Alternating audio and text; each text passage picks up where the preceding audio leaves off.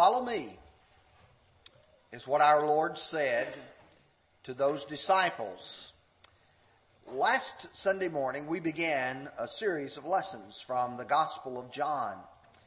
And I have entitled this, Jesus Revealed by John. John was one of the three closest to our Lord. You remember of the apostles Peter, James, and John, and of them, John was the one whom the text refers to as the disciple whom Jesus loved. They were very dear friends, and he was able to reveal him in a way in which you and I can appreciate who he is. But John wants to remind us that not everything that Jesus did was recorded. In John chapter 21 and verse 25, he says, and there are also many other things that Jesus did, which, if they were written one by one, I suppose that the world itself could not even contain the books that would be written. You have to recognize that our Lord's life, even though it was only 33 years, was full. And our Lord's life was representative of what it means, according to John 1 and verse 14, and the Word became flesh and dwelt among us, and we beheld his glory, the glory of the only begotten, full of grace and truth. But you have to recognize that what John did write was to encourage, to educate, and to edify us. He said in John chapter 20, verses 30 and 31, and truly, Jesus did many other signs in the presence of the disciples, which are not written in this book. But these are written that you may believe that Jesus is the Christ, and the Son of God, and that believing you may have life in his name. What Jesus does is to call men to follow him. And people will only follow the person in whom they believe. For just a few minutes, what I would like for you to do is to imagine in your mind going to the Jordan River. I want you to imagine seeing John the Baptist, to be distinguished from the writer of the book of John, who is the Apostle John. I want you to imagine John the Baptist and I want you to imagine people coming to John to be baptized by him. I want you to imagine now our Lord coming to be baptized by him. And I want you to imagine those people standing around and how John the Baptist was reacting to the people and to Jesus. And when our Lord makes the statement, follow me, I want us to explore three things from John chapter 1, verses 15 through 51. I want us to first of all look at the who. It's important to recognize Jesus' nature, his status, who he is. Then we want us to look at the why in verses 29 through 34. Why should I follow Jesus? Why did John the Baptist say he was the Son of God? Why was he the Lamb of God that takes away the sins of the world? And then finally, how do I do that? In verses 35 through 51. So let's take our Bibles, and I do want to tell you uh, this is not a Bible class, this is a sermon. If this were a Bible class, I would probably take about six months on these verses. But uh, in reality, these are just, we're just going to survey them. We're not going to look at every detail. And to begin, we start with verse 15 and we're going to go through verse 28. John, that is the Baptist, bore witness of him and cried out, saying, This is he, or was he, of whom I said, He who comes before me is preferred before me, for he was before me. And of his fullness we have all received, and grace for grace. For the law was given through Moses, but grace and truth came through Jesus Christ. No one has seen God at any time. The only begotten Son, who is in the bosom of the Father, he has declared him. Now, this is the testimony of John when the Jews sent priests and Levites from Jerusalem to ask him, Who are you? He confessed and did not deny, but confessed, I am not the Christ. And they asked him, What then? Are you Elijah? He answered, I am not. Are you the prophet? And he answered, No. Then they said to him, Who are you that we may give an answer to those who sent us? What do you say about yourself? He said, I am the voice of one crying in the wilderness, Make straight the way for the Lord. As the prophet Isaiah said, Now those who were sent were from the Pharisees, and they asked him, saying, Why then do you baptize if you are not the Christ, nor Elijah, nor the prophet? John answered them, saying, I baptize with water, but there stands one among you whom you do not know. It is he who is coming after me, is preferred before me, whose sandal strap I am not worthy to loose. These things were done in Bethabara, beyond the Jordan, where John was baptizing. Again, I remind you, this is near the Jordan River. This is with John the Baptist, where John is baptizing. I want you to imagine these people are coming here to him and they're saying, Well, who are you? And what he's trying to say, it's not so important as to who I am. It's important to talk about the one who will follow after me. You have to realize that John has his own disciples. I could go through a number of passages. Just want to refer you to two or three so you can get the idea. John 135, the next day John stood with two of his disciples. Matthew 9:14, the disciples of John came to him, that is came to Jesus. Luke 1 and verse 11, the disciples of Jesus come and ask him to teach them to pray as he says John also taught his disciples. At the time you and I are reading this, John is doing this. He is decreasing.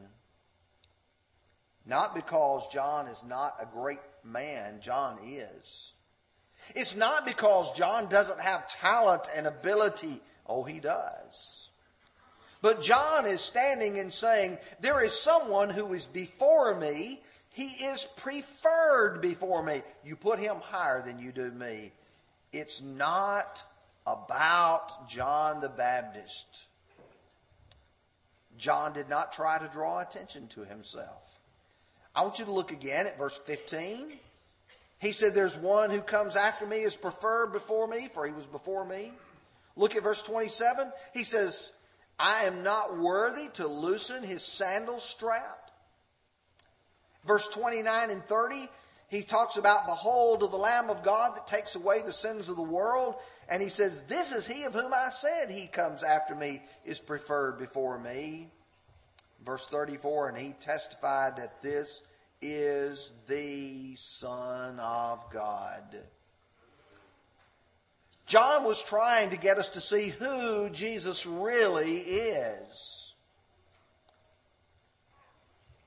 Decisions have to always be made when you find someone who you either accept him for what he is or you reject him. I would suggest to you that even among us today, even in this audience right now, there are differing views about who Jesus is and whether or not you will follow him. There always has to be choices made. Joshua 24, verse 15. Joshua says, If it seems evil to you to serve the Lord, choose for yourself this day whom you will serve. I suggest it's exactly the same today.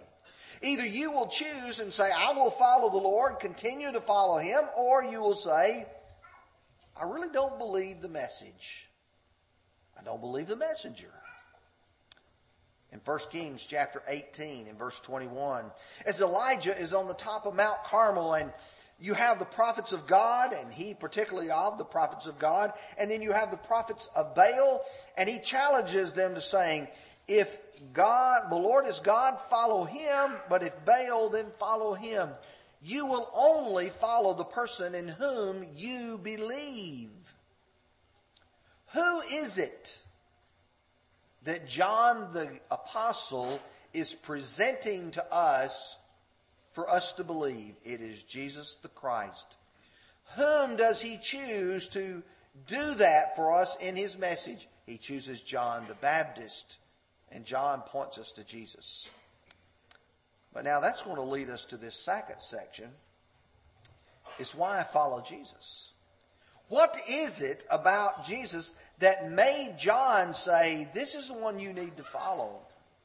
Let's look at verses 29 through 34. The next day, John saw Jesus coming toward him and said, Behold the Lamb of God who takes away the sins of the world. This is he of whom I have said, After me comes a man who is preferred before me, for he was before me. Now listen carefully to beginning with verse 31. I did not know him, but that he should be revealed to Israel. Therefore I came baptizing with water. John bore witness saying, I saw the Spirit descending upon him from heaven like a dove, and he remained upon him. I did not know him, but he who sent me to baptize with water said to me, Upon whom you see the Spirit descending and remaining on him, this is he who baptizes with the Holy Spirit. And I have seen and testified that this is the Son of God. This is the Son of God. Now, for just a moment or two, let's explore this idea.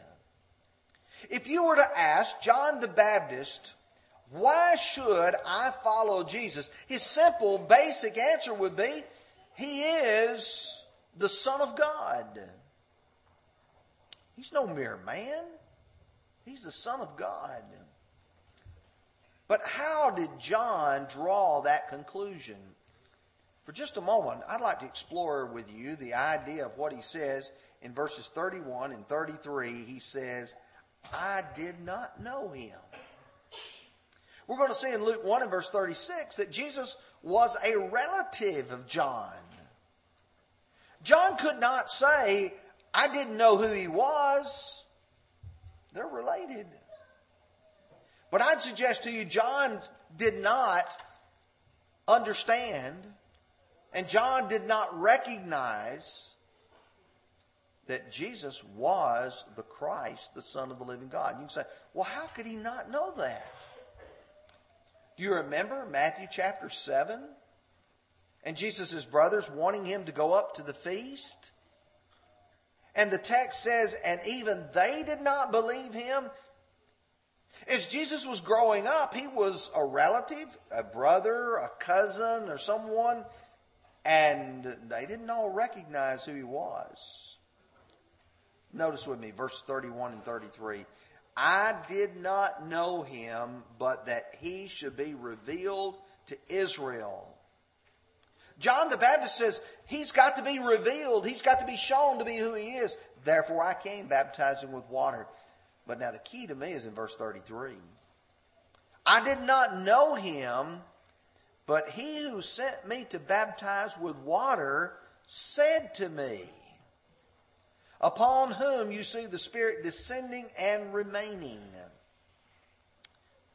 John said, I saw that Spirit descending and remaining upon him. For John the Baptist, it was a matter of divine revelation. You imagine Jesus coming to John right there at the Jordan, Matthew 3, verses 13 through 17. Then Jesus came from Galilee to John at the Jordan to be baptized by him.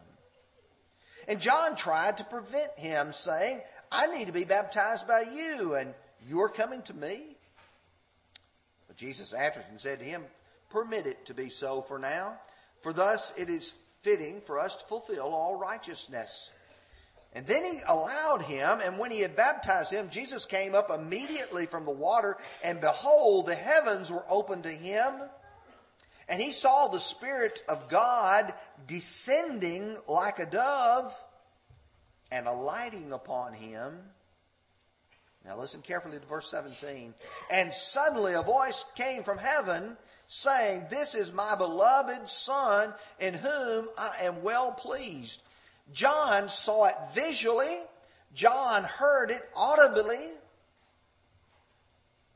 from heaven that Jesus was the Son of God. Why should you follow Jesus?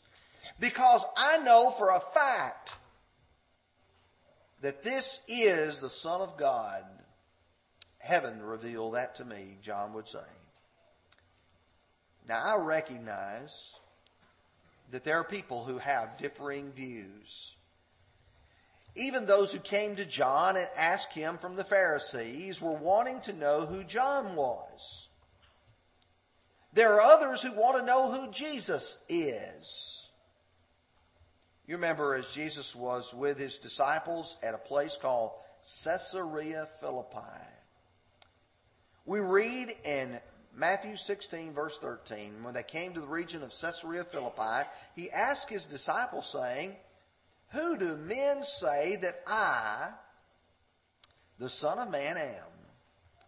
So they said, Some say John the Baptist, some Elijah, and others Jeremiah, one of the prophets.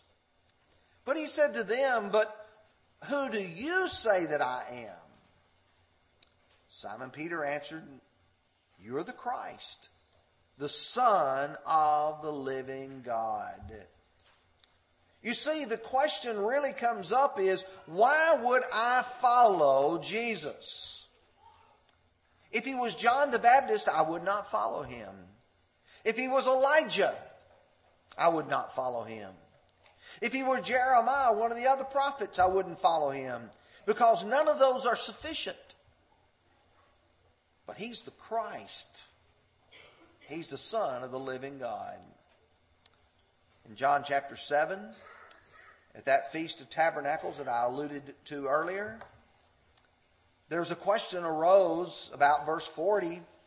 Therefore, many from the crowd, when they heard this saying, said, Truly, this is the prophet. Others said, This is the Christ. That's a term that is used there in John 1. But some say, will said, Will the Christ come out of Galilee? Has not the scripture said that Christ comes from the seed of David and from the town of Bethlehem where David was? There was a division among the people because of him. Who is he? Why should I follow him? Because he's the Christ. Well, that leads me to our last aspect, and that's verses 35 through 51. Brother Ricky read just a portion of that a few minutes ago. I want to go back through some of that and want to draw attention to some of the details within it. And the next day, John stood with two of his disciples.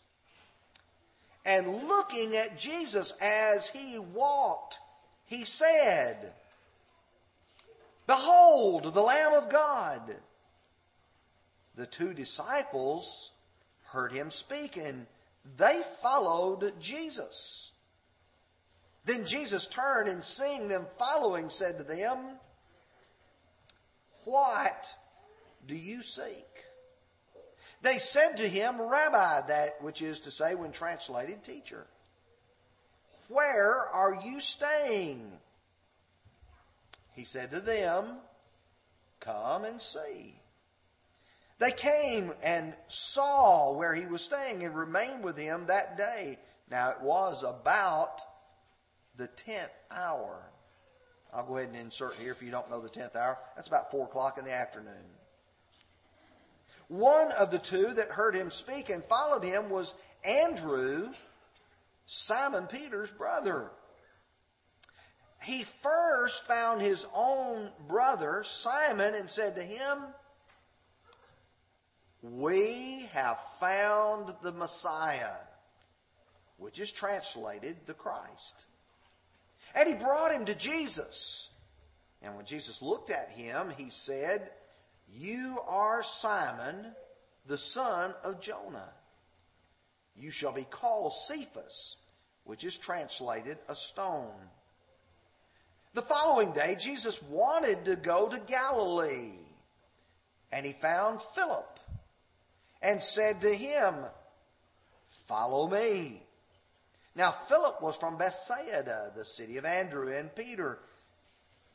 Philip found Nathanael and said to him, We have found him of whom the Moses in the law and the prophets wrote. Jesus of Nazareth, the son of Joseph. And Nathanael said to him, Can any good thing come out of Nazareth? Philip said to him, Come and see. Jesus saw Nathanael coming toward him and said to him, Behold, an Israelite indeed in whom is no deceit. Nathanael said to him, How do you know me? Jesus answered and said to him, Before Philip called you, when you were under the fig tree, I saw you. Nathanael answered and said to him, Rabbi, you are the Son of God. You are the King of Israel. Jesus answered and said to him, Because I said to you, I saw you under the fig tree, do you believe? You will see greater things than these. And he said to him, Most assuredly, I say to you, hereafter you shall see the heaven open and the angels of God ascending and descending upon the Son of Man. Now, um, again, we can't touch it all, but let me point out to you that when you start talking about how does a person follow Jesus, you've got two great examples here. The first one you have is Andrew. Andrew's listening to John the Baptist, and John the Baptist says, Here's the Lamb of God. And, well, if that's who it is, that's the one I'm looking for, then I'm now going to go and I'm going to follow Jesus. And he does. What is great, he in turn tells his brother Peter, and Peter follows Jesus. What a tremendous example. The second example is that of Philip. The Lord finds Philip and he tells Philip, Follow me. You know what Philip does? He goes and finds Nathanael. And you say, Well, what's the connection here? They're all from Bethsaida. That's their hometown. That's where Peter and Andrew and Philip and Nathanael come from. what I want to draw your attention to is the words, come and see. Oh, when you have a great message and someone says, this is so wonderful, and someone says, I don't know about that. Well, come and see. Look at it for yourself. Don't let someone else take hold of your faith. You come, you see for yourself. Notice with me what it says in verse 39. He said to them, that is Jesus speaking to Andrew and the other one who was with him, they came and saw where he was staying and remained with him that day, and it was about the tenth hour. Jesus said, You want to know where I'm staying? They're not interested in the place. They're interested in spending some time with the Lord. They're interested in hearing about him being the Son of God, the Lamb of God. Verse 46 Nathanael is a little bit credulous here. I'm not sure if I believe all of this or not. Can any good thing come out of Nazareth? Philip said to him, Come and see. You consider the evidence and then you make up your mind. How is it that you and I follow Jesus? I would not ask any one of you to blindly just say, okay, I'm going to sign up, I'm going to. No, no, no. You come to the Word of God, you see who Jesus is, and you look at the evidence, and then you draw the conclusion that He's the Son of God, and then you follow Him. Seekers who find. I think verse 38 is interesting. Jesus turned to them and seeing them follow him said, What do you seek? They said to him, Rabbi, which is translated teacher, where are you staying? And they're going to follow. Seekers follow the evidence where it leads. But you also see sharing here. You find something great. Someone finds a good investment. And they say, Oh, let me tell you about this. Let me tell you about that. I had a friend tell me about a year ago about the Walmart app on your phone. Said, Do you know you can get money back by that? Well, no, you just scan your receipts. Point that little phone at it and snap it, and then a day or two, Walmart says you got a, you got money back. Got almost a $100 last year, got almost a $100 this year. Hey, that's a pretty good deal. I like that idea. When you have something of value, you want to share it. Oh, how does that compare? We have found the Messiah. We've found the Son of God. You need to know about him, Peter. Andrew's going to tell him. Philip is going to find Nathanael. Nathanael, you need to know about him. Well, I'm not sure. Can any good thing come? Oh, you better come and see.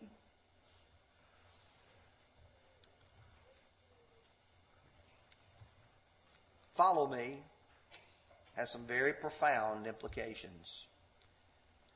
You see, as I scan the gospel account and I start looking at what it means to follow Jesus, I see some pretty strong teaching. Matthew 8 and verse 22, Jesus said to him, Follow me and let the dead bear their own dead. Oh, you mean it supersedes all other obligations, even to the ones of bearing your own parents? Yes. You seek first the kingdom of God and his righteousness, Matthew 6:33. It goes with service. You know, I think sometimes we think we're lining up behind the Lord to inherit the blessings, and that's it. No, no, no. Service is involved. John 12, 26, if anyone serves me, let him follow me, and where I am, there my servant will be also. If anyone serves me, him my Father will honor. There's a service aspect to following our Lord. It requires some very serious commitment on our part. When you and I say, I'm going to follow the Lord, Jesus said in Luke 9, verse 23, if anyone desires to come after me, let him deny himself and take up his cross daily and follow me. It means I have to say to myself, no, you can't do this. And I have to be like him to bear the cross daily. It is an individual obligation. Every one of us have to look at ourselves and say, Am I following the Lord? I don't look at my brother, my sister, my mother, my father, my son, my daughter, my cousin. Let me give you a great illustration provided by John the Apostle. Right there before the Lord was ready to ascend back to heaven, there was a question going to arise about what would happen to Peter. And the Lord would tell Peter, He says, when you grow old, there's going to be people who are going to gird you, take you where you don't want to go. You're going to be dependent upon other people. And if you'll notice, John 21, this he spoke, signifying by what death he would glorify God. And when he had spoken this, he said to him, Follow me.